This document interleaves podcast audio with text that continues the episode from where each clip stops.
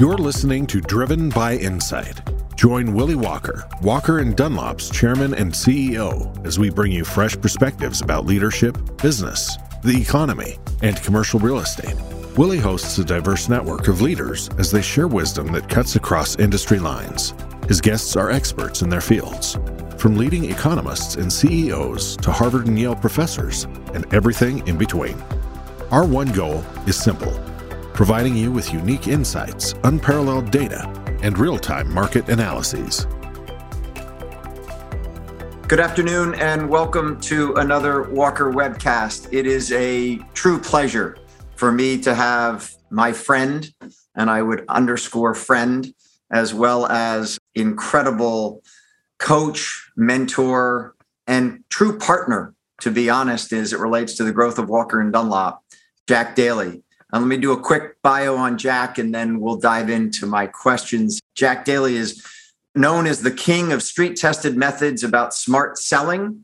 He is a man with a remarkable 30-plus year track record in sales, executive, and entrepreneurial positions, has been called the best professional sales trainer in America. Jack is an avid speaker, award-winning author, and 15-time Ironman competitor. Jack strives to make a difference in the lives of those in the field of sales and sales management across the globe. I want to back up quick, Jack, to start, for those listening, about our personal interaction. And the first day I met you was in 2007 at a Young Presidents Organization speech that you were giving down at the Inn at Perry Cabin. And I honestly, as I've told you before, Jack, thought I needed to listen to a sales coach like I needed a hole in the head. And I somehow convinced myself to go in and sit down and listen to you. And that speech changed my life. It changed my life, and it changed the trajectory of Walker and Dunlop. And there were two things that you said in that presentation that stuck with me. The first one was you talked about, if you have a vision for your company, you need to make sure that everybody in your company aligns with that vision. And if you have anybody who doesn't align with that vision, they can't be on your team because they're a cancer inside of your organization. And I wrote on a white pad next to me to a gentleman who was in my YPO chapter, I've got one of those. And my friend wrote back, well, you heard the man, he's got to go. And I wrote him back and said, what if he's 75% of revenues? And my friend wrote at the bottom of the page, you're fucked, ! But I did return from listening to you say that and said, I've got to get in a plan in place to remove that person from Walker and Dunlop. And it took me almost 5 years to do so. But it was with that thinking of you saying, if you don't have everyone bought into your vision, they're a cancer building inside of your company. The other one, which was, I would say, the most impactful thing I have ever been told. And as you well know, I did almost 800 case studies at Harvard Business School. And so I have plenty of people telling me important things about business. But you said at the beginning of that meeting that if you pulled up in front of the Inn at Perry Cabin in a brand new Ferrari, the first question that someone getting into it would have was not, why'd you pick Ferrari red? Why'd you pick the Alcantara leather? The first question they'd have was, where are we going? And if you aren't answering that question for your team every single day, you are failing as a CEO. And I took those words and what you said, and it transformed the way I thought about Walker and Dunlop. And from that moment forward, we created five-year business plans, which we've been executing on ever since. And so I give those two anecdotes, if you will, to A, underscore the importance of you and what you have said in the past. And you've obviously worked with Walker and Dunlop subsequently. But if I can, Jack, roll the tape back to 2007. Roll the tape back to your career at that point. And take us through for a moment your coaching and your speaking over the last 13 to 14 years and where you've had an impact on companies like Walker and Dunlop. Well, before I even do that, Willie, I'm just going to reach out and give you a big virtual hug. Just great to see you. I'm really glad to see how healthy you are as well. Look, I remember that session for YPO in the DC area like it was yesterday. I can't believe it was that long ago. And if you recall, it was in a big white tent with fans going on because it was just brutally hot. And I'm going to just do a little bit of a wrinkle on the way you reported the story, because I remember that you got stuck in the back of the tent and wanted to get out because the sales guy was going to be speaking and what do I need sales for? But you couldn't get out without being obstructive to the rest of the group. So, and it ended up being fortuitous, as you said. The business of building a business is all about what is it going to look like down the road? Not what it looks like presently, but what does it look like down the road? I do CEO coaching, as you know, with CEOs around the world, and it's all over the phone. And one of the places we start is, I can't help you if I don't know what the destination is. The way I say it in a very awkward way is, you can't get there unless you know what there is. Stephen Covey said it better than me, begin with the end in mind. And so the frustrating thing that I will tell you about my business as a coach and as a trainer speaker is that my stuff works, but unfortunately, too few people take action. So one of the pleasures of working with you and Walker and Dunlop is you don't let this stuff die in the room. You actually implement things as simple as the money bag and handwritten notes. For the listener, if you were to go on YouTube and punch in Jack Daly money bag and spend 5 minutes on that video, it could be a material change for your salespeople, sales managers, employees, and customers. And so simple, easily implementable tools that work. If I go back in time, Willie, what I could tell the listener and viewer is that between the ages of 26 and 46, I was an entrepreneur that had the opportunity to build not one, not two, but 6 companies. They all scaled nationwide. They were all very fast growing on the revenue and the profit line, and 2 of which I sold to Wall Street. And at 46 years old, I stopped doing that. And the reason I stopped doing that was because I lost my passion for what I was doing. And I'm a big believer that success comes by a result of being involved in something you're passionate about. And running a business was no longer passionate for me. And so at 46 years old, I decided that I was going to take a year off, figure out what I'm going to do in my next iteration. And all of a sudden, the phone started ringing. And people wanted to know, could I speak at their companies, the trade association, and all of these types of opportunities started to present themselves. I came home to my wife and I said, my God, this is really rewarding. This is a lot of fun. I think I'm going to stay with it. And I've been staying with it now for approaching 3 decades. So Jack, you have a book called The Sales Playbook, and The Sales Playbook outlines a number of things that you talk about in your presentations. You just mentioned the money bag. Talk through a little bit what the key components of The Sales Playbook are. Sure. So where that book came from, and that book is a textbook. It's not on audio, never will be. I won't be responsible for people listening to it in their car, falling asleep, and having an accident. It literally is a textbook on how to build a playbook. And the reason that I wrote that book is the predecessor book was called Hyper Sales Growth. And Hyper Sales Growth went off to great success. And I pounded away on the importance of systems and processes in the sales side of the house. And one of the analogies I gave was sports teams are run better than most businesses. It doesn't matter what the sport is. It doesn't matter what level of sport, whether it's high school or college or professional. There isn't a coach in any sport at any level that would consider putting their players on the field without a playbook. But when I wrote Hyper Sales Growth and people contacted me and said, I want you to help me grow the company like you talk about in this book, I said, send me your sales playbook, because if I know how you sell today, I can build the next iteration above. 98 out of every 100 companies couldn't send me their playbook because they didn't have one. What that means, Willie, is this. If your company doesn't have a sales playbook, by default, it means that each salesperson is doing it their own way, which is absolute insanity. My largest sales force that I had was 2,600 salespeople. And what I used to say in those 100 plus offices as I visited them was, there aren't 2,600 best ways to sell our product.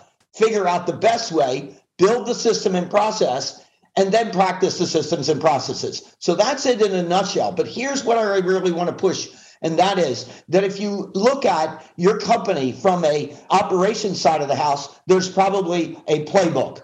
HR, there's probably a playbook. The financial side, there's probably a playbook. Why is it that we leave our salespeople to just wing it and do their own thing? One of the disruptors that I have in the sales side of the house is I have my own style. That doesn't work for me. I can't have thousands of people representing my company doing it their way.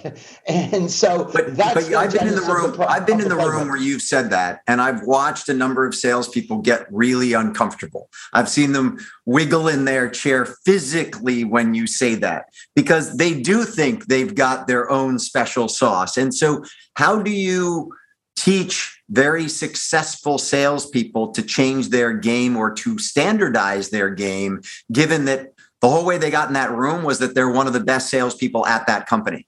So I love the sports analogies, and the sports analogies really work in business for me. I look at the top performers in any sport and what they're trying to do in their practice and getting it down. You see, in golf, when you've got that 180-yard shot, you know which club to pick, and you have ground in. You've grounded in as to how to hit that shot so that it's within a birdie putt on the green. We go to the Olympics and look at the Olympic stars, and they do it over and over and over again at the point of excellence. And so what I say to the top salespeople is this: I'm not looking for you to throw out everything that you've got that's made you successful today. What I'd like to do is I'd like to figure out what are the systems and process, what are the things that the best salespeople are doing in the organization, and see if we can kind of bring those together in a playbook. And then all of us get enhanced with our income and with our productivity. So it's not a wholesale change. And I'm not trying to make salespeople into being telemarketers with a script necessarily. But if I give you, Willie, the example of objections, and let's just use the one that I hear most commonly, your price is too high. Well, there's probably one or two answers that are really diamonds in terms of how to handle that objection. Why would we leave it to each individual to kind of respond to that? And by the way, one of the dangers that really exists with that is that if it didn't work with the last prospect, they'll change it for the next prospect. And so we're changing it on a regular, ongoing basis. I'm all about process and systems. So one of the things you mentioned, the money bag, and inside the money bag, why don't you describe what the money bag is? And I think the real question I have for you, Jack, is when I hear you talk about the money bag, I think it's antiquated. It's old school. It's old business. There's nothing fancy or digital or whiz-bang about it. So why don't you talk for a moment about the money bag and why you think it's such an incredible tool for most sales executives in America or around the globe? Yeah, so it's very simple and basic. The bottom foundation of the money bag is handwritten notes. That's it in a nutshell. And all I have is a bag that the shop owners years ago used to put their checks and cash in and take it down to the bank for a deposit on a daily basis. I call it a money bag not because of that. I call it a money bag because this bag literally has made me millions of dollars in relationships over the years. I have my thank you cards, I have my envelopes, I have my stamps, I have my pens, I have everything ready so that I can write a handwritten note immediately after meeting somebody, before I've even gotten in my car or any transportation or an Uber or what have you, and put it in the mailbox nearest where they're at. Now, I also will tell you that I'm capable technologically as well. And so as I leave a prospect call, I'm sending them an email before I even left the building, thanking them for their time and reconfirming what we agreed on is to happen next. So I'm there, but then for that person to get a handwritten note from me the very next day, it is a game changer. I've had so many people tell me this. And so we can trace back. And I have people all over the world, Willie, today that are sending me messages by LinkedIn and Facebook and personal messages to my email account saying this money bag is gold. It's just an amazing thing. And by the way, here's the best part. The more we get driven by technology, the less people do a handwritten note. which means it stands out in the crowd. So I'm going to get today about 300 email messages unsolicited, and I'm going to hit delete on most of them all day. But when the U.S. mail delivers my mail each day, I actually open up damn near every envelope. And so it's a standout from the pack type of thing. And, you know, I get audiences now where they're approaching my grandkids' ages here, and they're looking at me like, this guy is a wacko, right? And then I get somebody to bite, and then they come back and say, my God, it really works. And again, you're the embodiment of taking action, Willie, because you're on the road and all of a sudden you'll send me a postcard from San Francisco saying, hey, this is my money bag for the day. Thanks for giving me that tip, right? So talk about the Jack Daly Sales Playbook. Talk about how you've grown your business. And what I'd love to get a sense of, Jack, is you present pre-pandemic, and now we're back and you're doing more and more, but pre-pandemic, you would present in front of hundreds of audiences a year. First of all, how'd you build your business up to getting to that size and scale? You travel all over the globe. So you've got clients just as much in Singapore as you do in South Carolina. So how'd you go global, if you will? And then what I really want to understand is when you present to various groups, how do you know which are the winning companies and which are the companies that aren't going to listen to what you're saying? But go to how have you built, what's the sales playbook for Jack Daly and the growth of your business? And then I want to get to that next piece. That last question will hold for just a moment, and they'll pack it in on this because that one's a difficult one to wrestle down. If I had the answer, man, that would be great. Yeah. So the first thing I would tell you, Willie, is that I was blessed in life. I had a mentor by the name of Jim Pratt. Every book that I have published, I make a note in there acknowledging Jim and the lessons I learned. One of the things that is a signature item of Jack Daly is model the masters. Find people that have already had success at something and dig out of them what you can. And so I started that practice literally at 13 years old. At 13 years old, I interviewed approximately 50 successful people over the summer on how to build a successful company, and then took those pearls of wisdom and implemented them in my professional and personal life. I've been doing that for a long time. That's 60 years ago. So when I got into the speaking business, as I mentioned, I got into it by default. I was taking the year off and going to figure out what I'm going to do next. And then the phone starts ringing, right? So I start responding and I said, okay, where's the professionals? And the professionals were in what's called NSA, National Speakers Association. So I started to figure out what's going on in that world. And what I learned was this, that the majority of gigs get booked through speaker bureaus or meeting planners. And that population out there is tough to crack.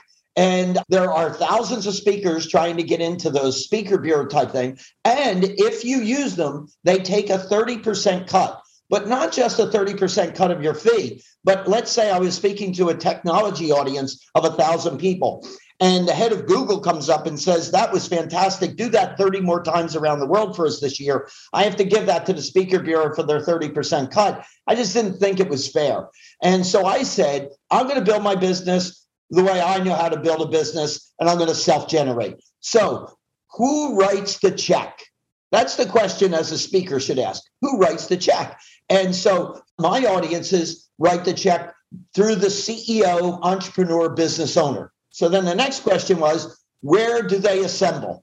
Well, they get together in YPO, EO, Vistage, Council Growing Company, CEO Global. Well, okay, then I'm going to invest my time speaking in front of those groups. And if I have to do it for free, I'll do it for free. I just want people to know that my content is rich and that I deliver a performance that's beyond what their expectation is. And if I do that consistently, I will build up a network of referrals and I will build up a network of repeat business. Today, what I can tell you, Willie, is that I'm not willing to be in a hotel for 100 nights a year for business. I don't want to do that. And so I'm choosy about which clients that I take.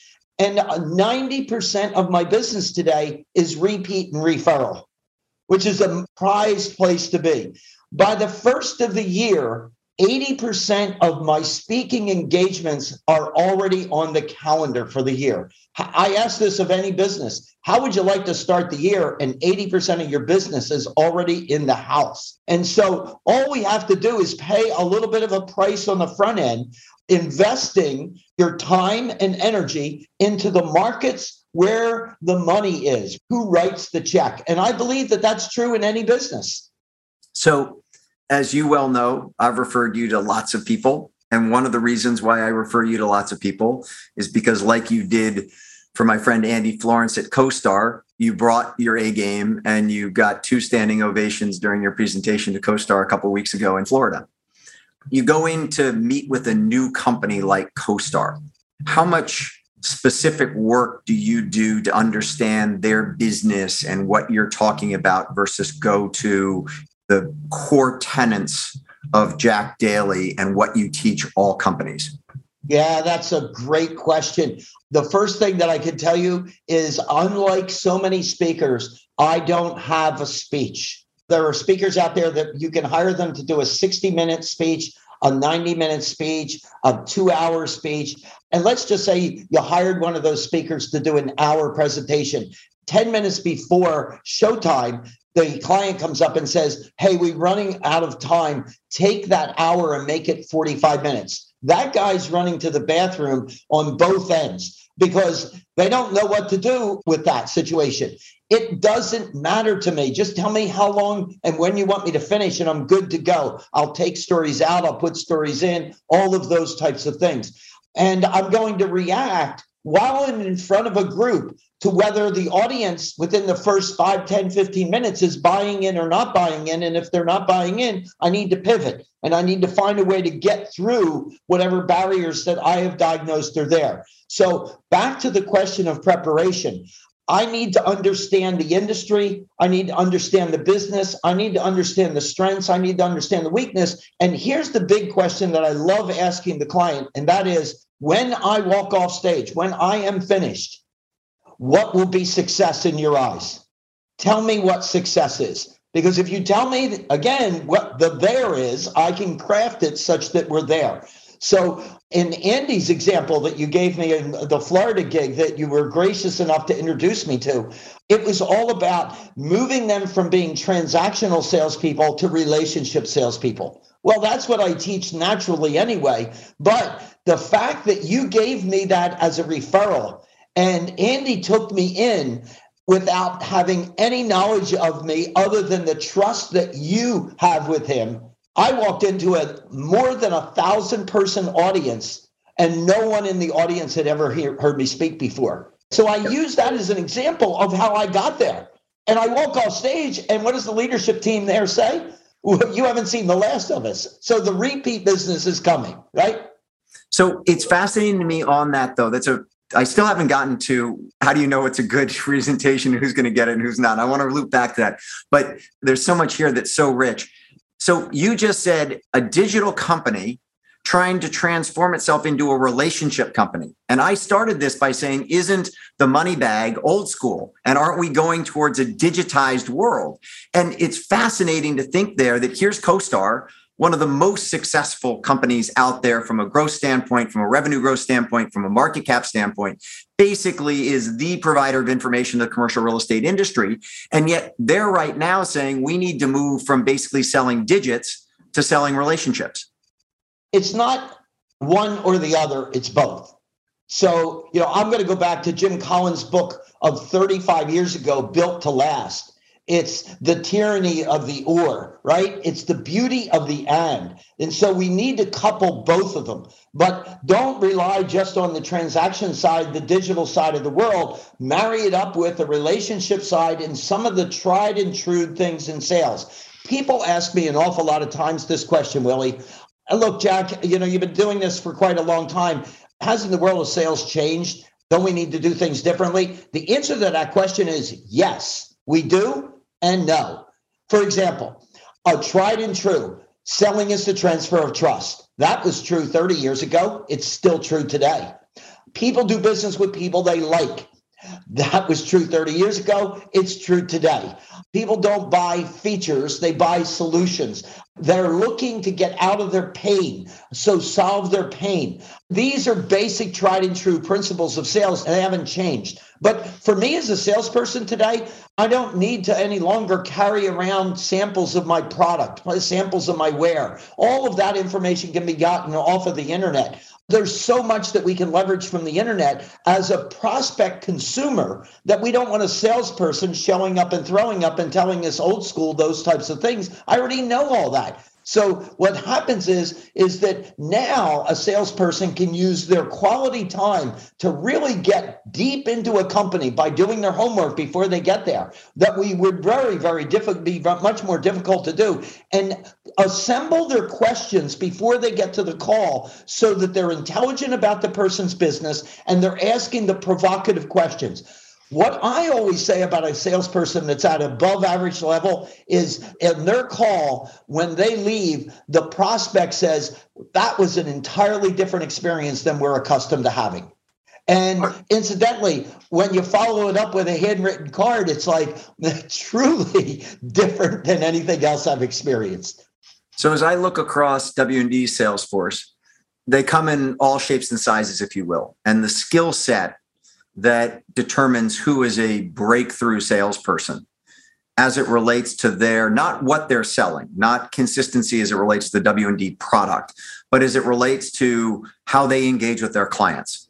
Some are known as the smartest person on structuring a deal. Somebody else has a personality of give them the bone and they'll never let go of it. They're going to cover every single detail of the deal ad nauseum. You know, if you give them a transaction to finance, there's just not going to be a single thing missed. And then somebody else who has just a more relaxed kind of personality about them and gets the client to basically tell them their problems, if you will. And then they are seen as the solver of the problems. They're really good at asking questions and getting the client to kind of divulge what their pain point is. As you think about that and those different types, Jack, one size doesn't fit all here. Those three examples, and I'm thinking about three individuals at Walker and Dunlop, they're all exceptional in what they do. But is there one that you've seen across the board as it relates to either asking really good questions, being attentive to detail, or being known as the most brilliant in a certain space that is what can carry the day as it relates to outsized sales growth? I do have that answer, Willie. And I like to say that I want to access the blend of those attributes you just talked about. I want to access them. I don't have them all either. So I'm not going to be the guy with brilliance that's going to show up on the sales call. But what I want to make sure is that I've got someone that as a salesperson can transport themselves into what the prospect customer is. In other words, change seats, have empathy for where that client is, that customer is, and all of the conversation being processed by the salesperson as if they were the prospect customer. And what I know is that as a great example at W&D, Walker and Dunlop has all of those attributes. They just happen to be resident in different people. So what gives me comfort as a salesperson representing Walker and Dunlop is that I know that. I know that I have that reservoir of strength. All I need to do is get in bed, so to speak, with the prospect customer to understand deeply where their needs really are, and then be able to be the guy with the bone that doesn't give up and find those resources within Walker and Dunlop that best match the needs of the client. One of the biggest things that I think I have an advantage over most is I can get my ego out of the way. I don't need to be the standout guy from a visibility standpoint. What I need to do is I need to really have a great attribute of listening from the perspective of the customer. That's the key. Have you ever gotten feedback, Jack, that hurt? In other words, you went and you presented, you thought you'd nailed it, or you thought you said something that was really good and someone said something to you that just said, man, that didn't go what I thought, and it hit you in a way that you weren't expecting? So I've had individual people that have said that, but I've never had a client that has come back to me and said anything of that nature. That's not me being egotistical as much as just as a speaker. One of the things that I had to learn early, and Jim Pratt, my mentor, really helped me out with, is that no matter what group you speak to, you're not going to be a 10 with everybody. I can remember doing post-speaking surveys on a scale of 1 to 10 and 100 people in the audience, and I've got all 9s and 10s, and 3 guys gave me a 2. And I want to know who they are, and I want to talk to them because I can learn from them. And Jim said, look, let me give you 2 pieces of advice. One is, I want you to take the surveys and do the Olympic scoring method. And that is that you take those 3 people that gave you a 3 and you throw them away. And then what if you took 3 away, take 6 of the 10s away, because you weren't that good either. They just fell in love easily. And then whatever's left, that's your blended score. That would be your real score.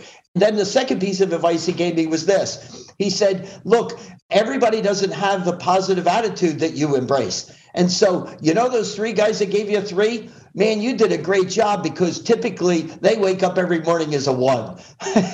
And so just don't worry about having to please everybody.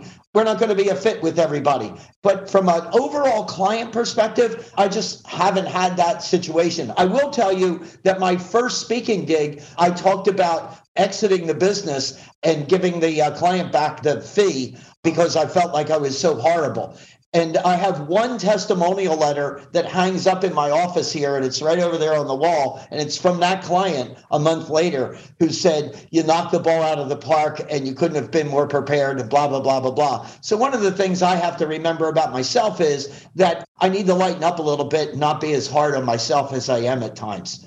I have a quick anecdote, Jack, and then I'm going to come to you on another question. But I was at my friend Senator Hickenlooper's birthday party about 3 weeks ago. And another friend of ours, Rick Sapkin, took the then governor Hickenlooper to a Denver Nuggets game, and it was his birthday.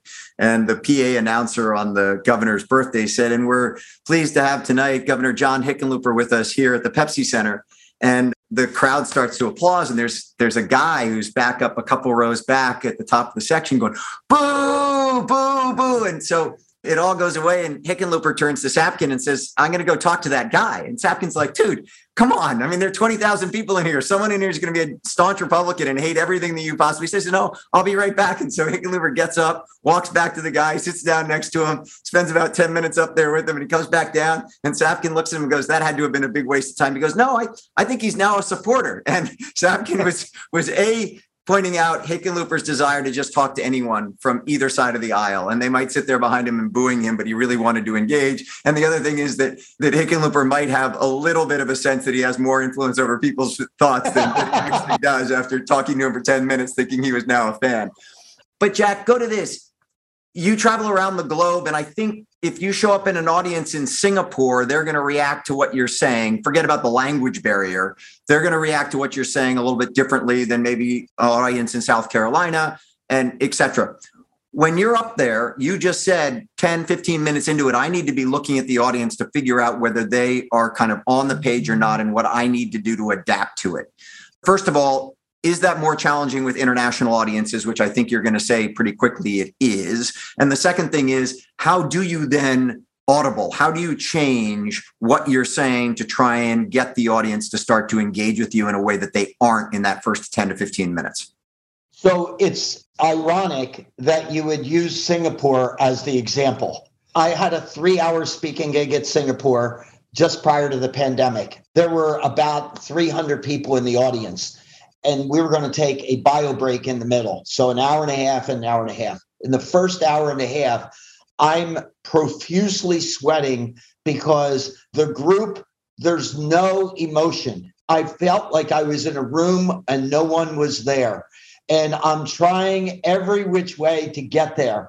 And some of the ways that when you feel like you're not getting there, I go to see if I can get interaction amongst the group, because if I get interaction, we get a little bit closer. I walk off stage and get down with the folks and start one-on-oneing with people. And when I do that, and I look for humor somehow to get people laughing and get them upbeat, and then I can bring them back.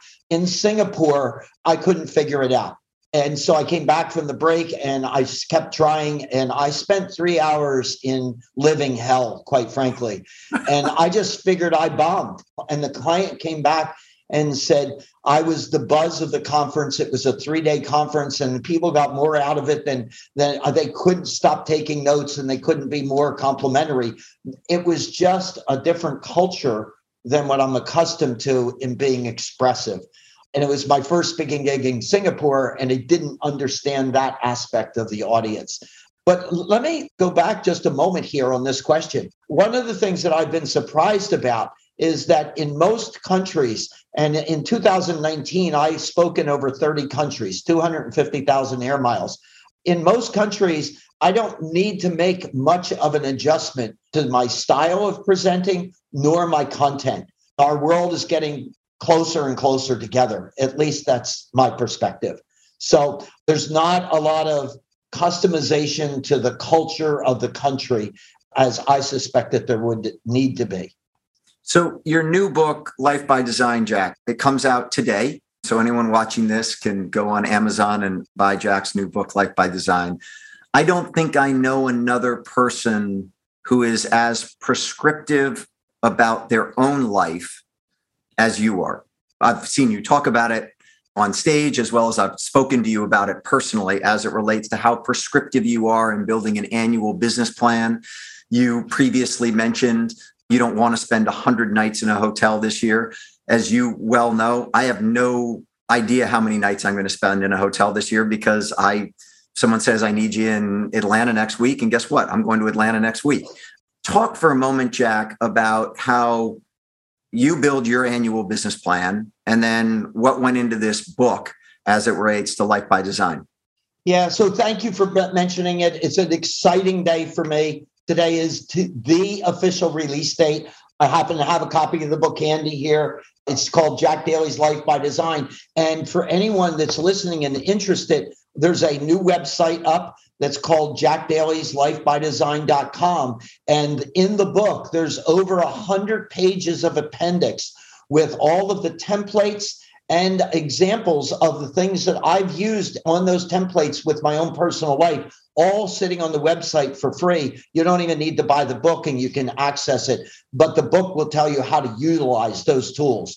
We started, Willie, by talking about the playbook and systems and processes. And all I said was to myself early in life is build the systems and processes to lead an exceptional life.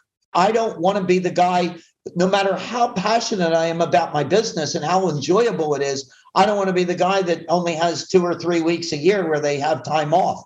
I want to suck the marrow out of life. I want to do a tremendous amount of things. And so when I'm at work, I'm all in, and I am all in, but I'm all in life, on the personal side of my life. So as an example, when you talk about the nights that you'll sleep in a hotel, each year I sit down and say, what do I want to accomplish in my personal life? What trips do I want to make personally, and where do I want to go? What races do I want to do? Because I'm a triathlete, I'm a marathoner, those types of things. And I book them, and those are mine, and they're mine. And then I live at the beach in Southern California. Well, I ought to take advantage of that. I grew up in the Philly area where it's typically cold and nasty or hot and sweaty. So how many nights do I want to sleep in my own bed? And I figure out what those are. And then what's left is what we sell. And typically my year has been a third, a third, a third. I track and measure every day where I sleep. And if it needs to be recalibrated because something's getting out of hand, then we bring it back. I'll take less gigs later on in the year or what have you.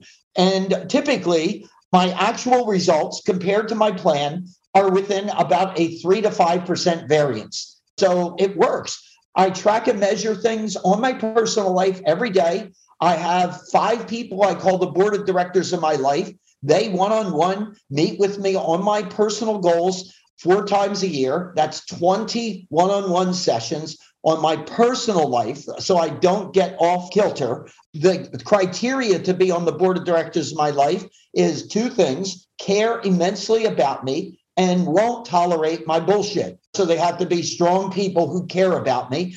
And I report monthly and quarterly and annually the results compared to plan and compared to last year. Now, that sounds like what we do in business, but if we do that in business and have great results as a business, why not apply those things to our personal life? And so I've been doing this now, Willie, for 60 years. After interviewing those 50 successful people at 13 years old, I built my first annual plan. One of the things that people will find on the JackDalysLifeByDesign.com in that appendix is my bucket list. There's over 400 items on my bucket list, 75% of which are completed. So it works. And I just said, let's give the formula out to other people so they can elevate their game on their personal life. So tell the anecdote about wanting to play the top 100 golf courses in America. You know, somebody gifted me a book that was a coffee table type book that said, here's the top 100 golf courses in the United States. And every golf course got 2 or 3 pages with a write-up and the photos. And I said, gosh, that sounds like a good bucket list item. I'll put that on there. And so how long will it take me? Well, if I did 10 courses a year, it would take me 10 years. And so I said, that sounds like a legitimate thing. And so I'd start knocking these golf courses off the list. And then it ended up being a longer journey for a lot of different reasons. And so I sit here today at 95 of the top 100 golf courses that I have played in the United States. I've run a marathon, as you know, in all 50 states. Well, here's the story on that one. I ran my first marathon at 46 years old. And then I said, you know what? That was kind of fun. I'll run one a year. So for 10 years, I ran one per year. So my first one was in Portland, Oregon. The next 9 were in California. My 10th marathon was Los Angeles Marathon. It was my 4th LA Marathon. And a guy ran by me with a shirt that said, I've run a marathon in all 50 states. So I caught back up with him and I said, hey, tell me about the 50 state marathons. He says, there's a club on the internet called the 50 Staters. And you ought to go on and take a look. I went on and I said, that belongs on my bucket list. And so I just started knocking these things off. And then I met some guys in the journey that said they were doing the 7 continents. And I'm like, well, shit, that sounds like a good thing. I'm going to put the 7 continents on the list. And so there's less than 200 people, Willie, that have done all 7 continents in all 50 states. And I'm one of them. And so I didn't start out by thinking, let's do a marathon in all 50 states. I didn't start out by saying, let's play the top 100 golf courses necessarily because I was putting around golfing. It was just being alert to, hey, that would be kind of fun. You're a YPOer. Watch this one. I put on my list that I wanted to fly a jet fighter plane, and I don't know how to fly. But a YPO member went on my website, saw my bucket list, and he sent me an email, and he said, hey, is that one still available? And I said, yeah, I haven't gotten that one done yet. And he sent me another email with a picture of a U.S. Air Force jet fighter plane. He said he bought it from the U.S. Air Force. All we need to do is find a day and time and let's go. And so his name is Wei Chen. He's about a 6'4" Chinese guy. And he pulls into the airport and loads me up in the back, in the cockpit. And we're talking to each other. He asked me about aerobatics. And I said, sure, I'm a game for anything. We do all these barrel rolls and things. And then we level out. And then he goes, are you ready? And I said, ready. I mean, what else could we be doing? And he said, well, you haven't flown it yet. Between your knees is a little toggle switch. Grab it with 2 fingers and a thumb, and I'm going to pass the controls over to you. And I flew a jet fighter plane. Look, here's the message, Willie.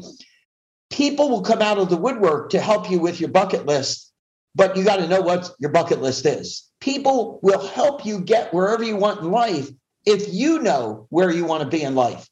So why not sit down and say, if I could do anything, what would I like to do? So as an example, undone things. I want to hold the torch during the Olympics.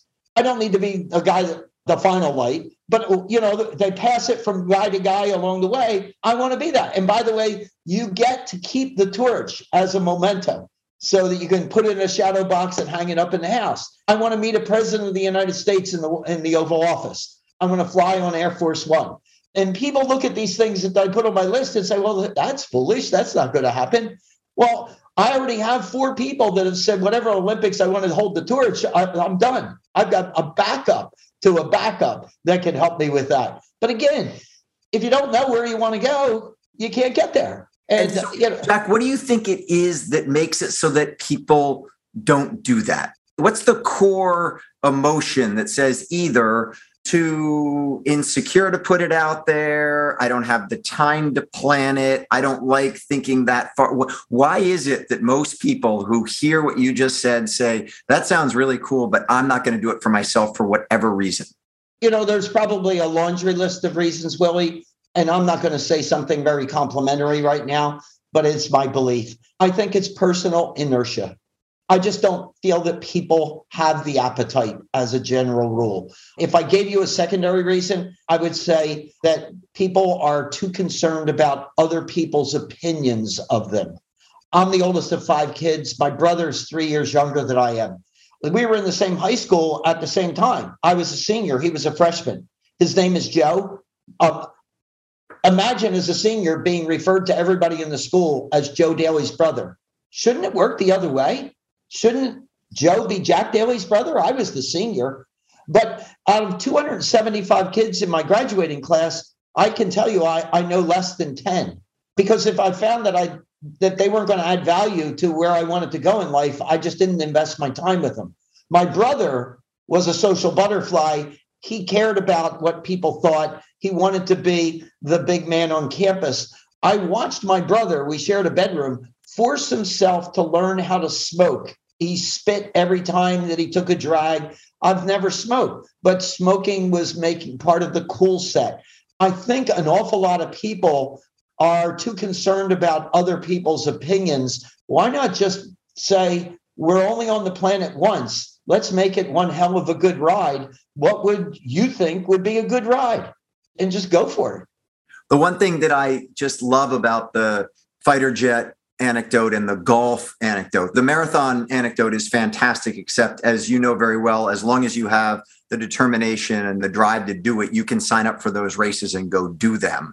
Whereas playing the top 100 golf courses in the country, there are many on that list that are private. And therefore, you can't just show up and say, I'll pay whatever your greens fees are and I'll go play it. And what I find to be so insightful there is until you put out there that you want to play those courses, someone doesn't come to you and say, hey, you want to play Augusta, you want to play Pine Valley, I can get you on it. And I do find that to be very, very insightful as it relates to business and where you want to go as a business. Because unless you tell your team, and this is looping back to what really got me going at Walker and Dunlop on, if you will, the Jack Daly medicine, is until you tell people where you're going, nobody can help you get there. And so I remember distinctly when we put out our first 5-year business plan, which was in 2007, just pre-GFC, to grow revenues, EBITDA, and net income 5x in 5 years. And my entire team thought that I'd gone into my office and smoked some really good California Sensimilia. And they're like, you want to do what? And I remember distinctly looking at the team in our conference room and everyone's glossed over going, has this guy really lost his mind? 5x in 5 years on revenue, EBITDA, and net income. And as you well know, over the next 5 years, we had the great financial crisis, not planned. We bought a company in 2009 from Credit Suisse, not planned. We went public in 2010, not planned. We bought another company in 2012, not planned. And we ended up growing revenues 4.96 times, net income 4.92 times, and EBITDA 5.01 times. And the whole issue was having the gumption, having the audacity, having the dream. Stick in the ground. To put out there 5x in 5 years and then to watch the team go to it. I found it to be so inspirational because you said, if you don't put it out there, if you're not telling people where you're going, you're never going to get there. And the way you live your life and the way that you do your work. And fortunately at W&D, the team we pulled together and the way we put out there, our goals and ambitions have all worked exactly to your plan. Yep. If I had a critique on what you just said, I would say, gosh, you should have said 7 times. Well, you know, Jack, one of the interesting things that I do find about that, we've now done this 3 times, we're on our 4th. And on every one of them, the team doesn't outperform by 25% or underperform by 25%. It hits it on the dot. And it's sort of back to you as it relates to your annual plan. And you said to me, I'm within a variance of about 3% on what I put out there. It's very interesting that when you put those goals out there, you generally speaking coalesce around the goal. And as you refine it, to your point of like, in hindsight, would I have loved to have done 7X? Yeah, but you know what? 5X was pretty damn good at that time. But it's a really interesting concept as it relates to setting these, and you mentioned Jim Collins previously, these bold, highly ambitious goals that you can put out there. They better darn well be achievable, yet highly ambitious, or else they're never adapted to.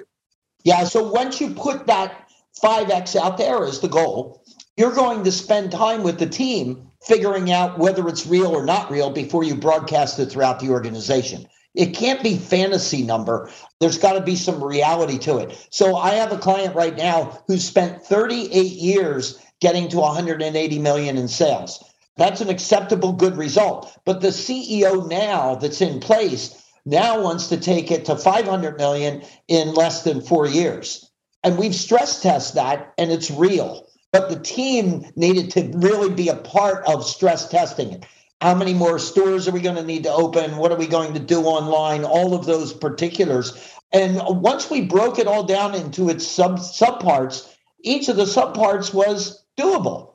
You know, I have a client today who is doing house painting, interior house painting. And their differential is they will have your entire house painted inside in less than 24 hours. And when people hear this, well, wait a second, I've had painters come into my house and they're there for, you know, days upon days upon days, and it's terrible living conditions. That's not possible. I have a 5,000 square foot house. There's no way that you could do that. Well, the answer to that is, well, if you hired me to do your dining room, could you buy that I could get it done in a day? Well, yeah, if you just pick one room, well, that would take me like two guys. So I'll put two guys in the dining room, three in the living room, two up in the bedroom, this, that. And so we're going to take over your house with 25, 30 people for the day. We're going to move you into a hotel for the night and give us 24 hours and then come back and open up the door and the house will be complete. No mats around the house or any of that. And then we taught them to put a bouquet of flowers at the greeting as they open up the door. Like, it is a competitive, unique advantage. But until you break it down into its individual parts, then the concept of I can get this done in 24 hours sounds absurd. 5X sounds absurd until you break it down into its component parts. And then somebody needs to own each of the parts. Somebody needs to own the dining room. And in your business, somebody needs to own each part. Every business can be done that way. So, Jack, I started this conversation, and I know you've got something coming right up on the other side of this, so I want to be mindful of your time. I honestly can't underscore, when I first met you, Walker and Dunlop probably had a value of about, I'll swag it and say in 2007, we probably had a value of somewhere between $50 and $75 million. And as you know, our market cap went over $5 billion at the end of 2021. And I do, as people ask me, what's the special sauce of W&D's success? I go straight to our 5-year business planning and where we're going. And that all goes back to that speech that you gave in 2007 that said, if you get in that Ferrari, you're not asking me what color it is. You're not asking me about the leather. You're asking me where we're going. And so as someone who has been a great guide to me in giving W&D the path forward, I'm deeply indebted to you. I'm so appreciative of our friendship.